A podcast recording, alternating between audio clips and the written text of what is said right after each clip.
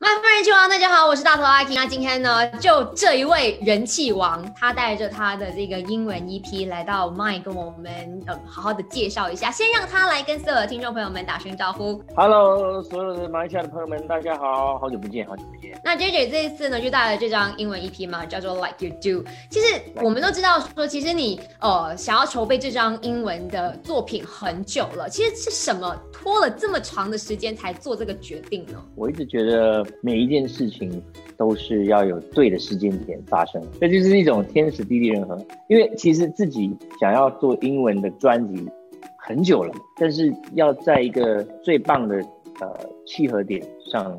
呃，我觉得其实是要有耐心的。十八年前到现在，其实随时都可以推出，只是说一定要找到一个比如说对的伙伴、对的环境、对的一个内心状态，适合去做一件对自己有特别的事情。觉得现在的世界跟现在的呃嗯团队，我觉得是在一个成熟的状态，是让我可以放心的去把内心的那一块用英文的语言去呈现的。当然，英文 EP 不代表只是用英文唱，而是其实去陷进一个重新。出发的状态跟认识新的音乐伙伴，有点像归零方式去重新创作。我觉得那是不单单只是语言的问题或差别而已。他会不会跟自己说，要让自己好像重新变成一个新人的心态去面对这一切？嗯、对我其实就是有一点像这样的概念。从去年的十月幸存者 EP 到现在的呃如你 Like You Do EP，其实都是同时期、同时间共同创作的，只是说。我用两个不同的一个有点像 persona 的概念，就是一个世界的 JJ，另外一个世界的 JJ，同时出发，同时去写一张专辑，这样的一个概念去碰撞出这次的音乐。那之前有听到说，在文案里面呢，JJ 有一句话说：“接受有缺憾的自我是一生当中最难的事情之一。”我我还蛮好奇，说那个缺憾的自我是、嗯、是什么东西呢？觉得人生中、生活中一定会有一些起起落落，总是会想选择分享好的事情。在这个过程当中，有时候我发现，其实如果你试着去接受你自己比较荡的情绪的状态，不要害怕有负面的情绪这件事情，去包容它，然后去接受它，把这些情绪放到歌里面，把这些情绪放到你的故事跟你的你的分享里面。呃，我觉得这是不容易的，因为我们总是要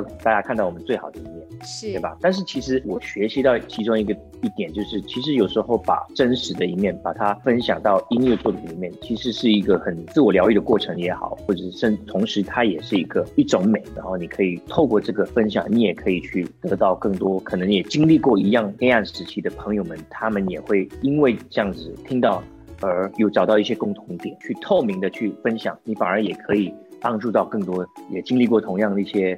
呃，挫折的朋友们，所以我们只要之后听到说 J J 有这类型的作品，就是表示说 J J 刚好那个时候就经历了这些比较负面的情绪嘛。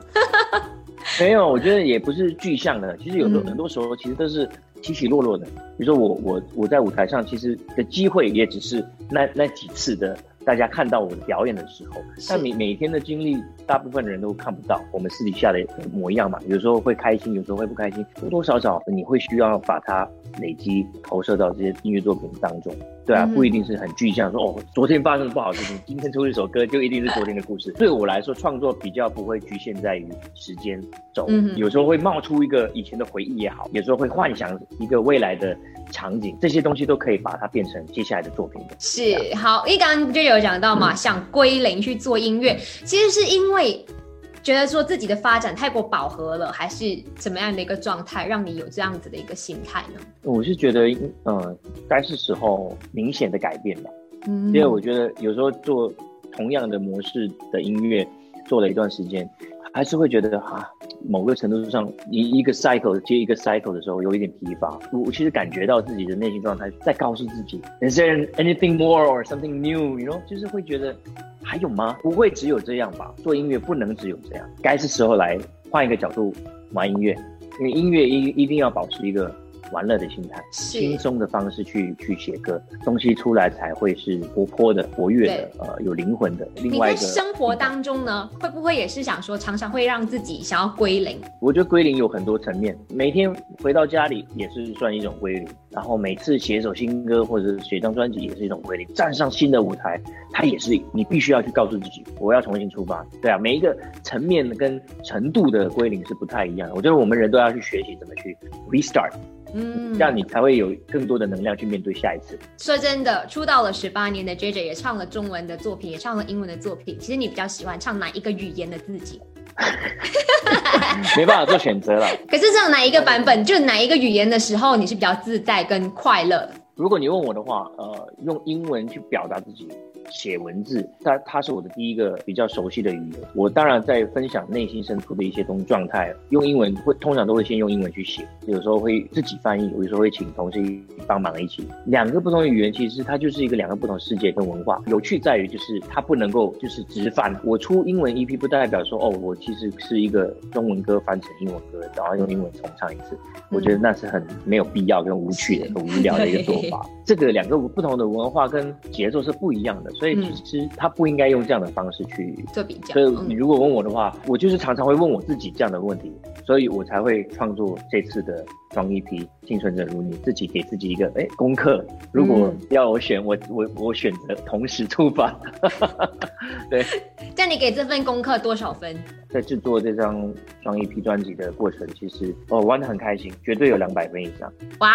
但是分数。不是自己给就算了，嗯还是希望就是大家听了有共鸣、喜欢，我觉得才是重点嘛，对吧？我自己每次出出作品的过程当中，我其实都一定是做到满分，我自己过自己这一关，对啊。到时候让所有的粉丝们就在这个影片下面的时候留言，然后到时候我们再派 J J 来看一下大家的感受，这样子。